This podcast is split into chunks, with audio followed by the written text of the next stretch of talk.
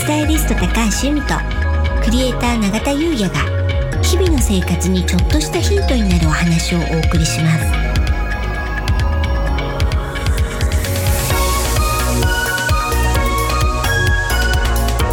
こんにちはクリエイター永田優也です。こんにちはスタイリストの高橋由美です。楽しくて楽になる。本日のテーマは、うん。衣替え運気アップ風水となります。はい。永田さんね風水では運気アップのタイミングっていうのがいくつかあるんですけどまはい。あ今ねタイトル出ちゃったんで 衣替え。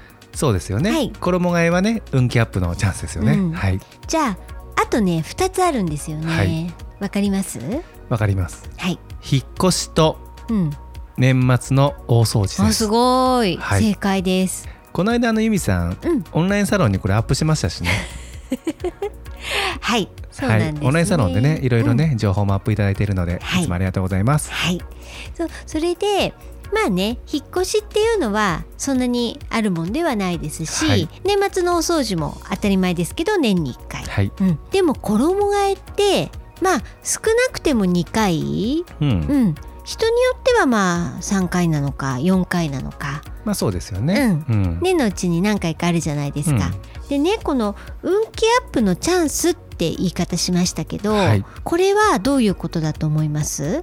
衣替えははい。確か人間関係運ですよね。はい。衣類が人間関係を司ってそうですよね。はい、引っ越しと年末のお掃除。まず引っ越しもうん、人間関係ではない気を大きく変える？気を大きく変える。はい。チャンスってことですよね、うん。はい。大掃除。大掃除はもうすべてですよね、うん。家中やるわけではい。あの例えばキッチンは金運とか、うん。お風呂は健康運とかはい。あるわけなので、まあこれは全体運をあのブラッシュアップするようなイメージですかね。いいですよね、うん。で衣替えがチャンスっていうのは、はい、結局ただ衣替えをしただけだったら、うんまあそんなでもないんですけど、うん。この衣替えの時にねいらない衣類を見直すっていうのが運気アップのポイントなんですよ。はい、風水では使っていない不要品が運を落とすって言われてるんですね。うん。なので衣替えの時に改めて衣類を見直すことで、うん。あもうこれ去年も全然着なかったからもういいかなとか、あのこれはじゃああのフリーマーケットに出そうとか、うん。うん。そういった見直しをして不要品を家の中から出すということが運気アップにつながるってことなんですよね。はい、うん。うん、そうですよね、うん。うん。永田さんはお洋服ってどれぐらいの頻度で見直してます？僕はですね、はい。それこそ年2回ですかね。大きくは、うんうんうん。まあ、夏はい。物と、まあ、冬物、うん。その間の春秋は、うん衣替えはしてないですよね、うん。なんとなく少し長袖出したりとか、うん。逆に少し半袖出したりとかで、うんガラリと変えてるわけじゃないような、うん。そんな感じですね、うん。ただあのー先週うん。それこそあのーもう T シャツはい。とかあの夏物は着ないかなと思ってうん。見直したんですよ、うん。である程度捨てて、うん。あもう着ないなっていうものを捨てて、い。はい。あと長袖も出したんですけども、うん出して今シーズンこれ着ないなっていうものもうんいくつか処分をしました、あ素晴らしい。はいすっきりしますよね、うんう。ん、でその着ないなっていう基準ってはい何です？やっぱりピンとこないんですよあすごい直感を使ってますね。直感もうこれね着ないなうん。素晴らしい。着ている自分が想像つかないみたいなああ素晴らしいですね。はい、なんかね、うんこのチェックの時にはいすごく要注意なのが、うん便利な服。うんうんああるかもうん。というよりも僕はいもともと服少ないんですけど、うん。T シャツ白ばっかなんですよ そうですね。はいうん。なんで変な話、うんよっぽどこう汚れてるとか、うんもう擦り切れてるっていうんですか、うん。あの生地がね、うん。悪くなってない限りは、うんまあ、着るものなんですよね、うんうん。切れちゃうもの。ゃ着れちゃうものなんですよ、うんうんなのでもしかすると来年着ない。白い T シャツ、うん。まあ全部白なんですけど その中でもまあ着ない白い T シャツ残しちゃってるかもしれないですね、うん今思えば、。うんうんうん今この由美さんと話していて、はい。うん、なるほどね。はい私が言った便利な服ってちょっと違う。あ白い T シャツじゃないんですか？めちゃくちゃ便利ですけどあ、そっか、永田さんにとってはそういうことはいですね。すいませんあのーちょうどいい薄さだったりとかあとちょうどいいなんか何にでも合う色だったりとか、はい。なんか何にでも使えるな便利だなうん。みたいな。で確かに便利なんで、はい。これ捨てちゃうとねあのすごい困ったりするかもしれないんですけど、そうですよね。じゃあその服がすごく自分に似合ってるかっていうとそうではなかったりするんですよね。はい、そうですよね、うん。うん。でやっぱりこの定期的な見直しで何が重要かっていうと、うん。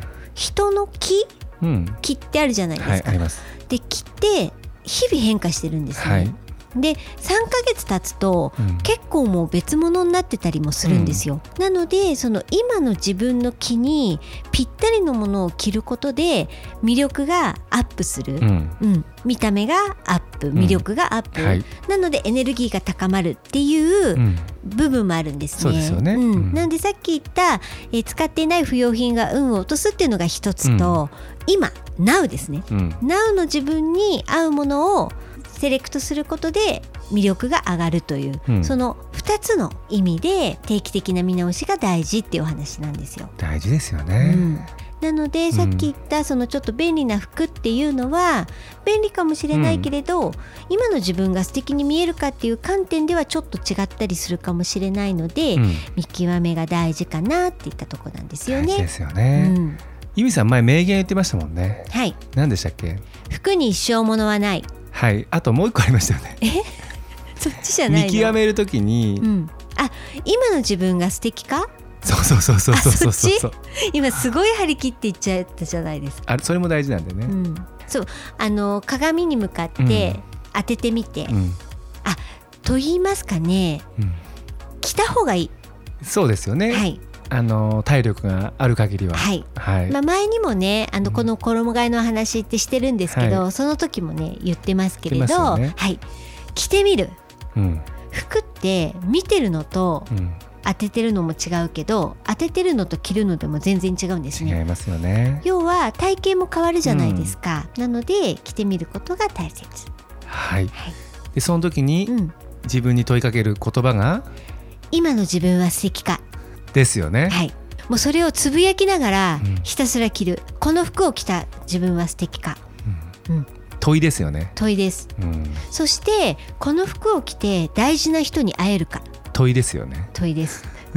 本当ね自分への問いなんですよ問いですよねこれ、ね、こうんこんな真剣に衣替えをしてる人はいないかもしれないんですけど、風水の観点からもまあファッションのね、はい。観点からもこれね結構大切ですよ、ねこれしっかりやると運気もね上がっていきますしね、うん。魅力も上がる。はい。例えばねベーシックなアイテムってあるじゃないですか、例えば黒のジャケットだった。り、はい、でももうこれはもう普遍的だななんて思ったりするけれど、うん。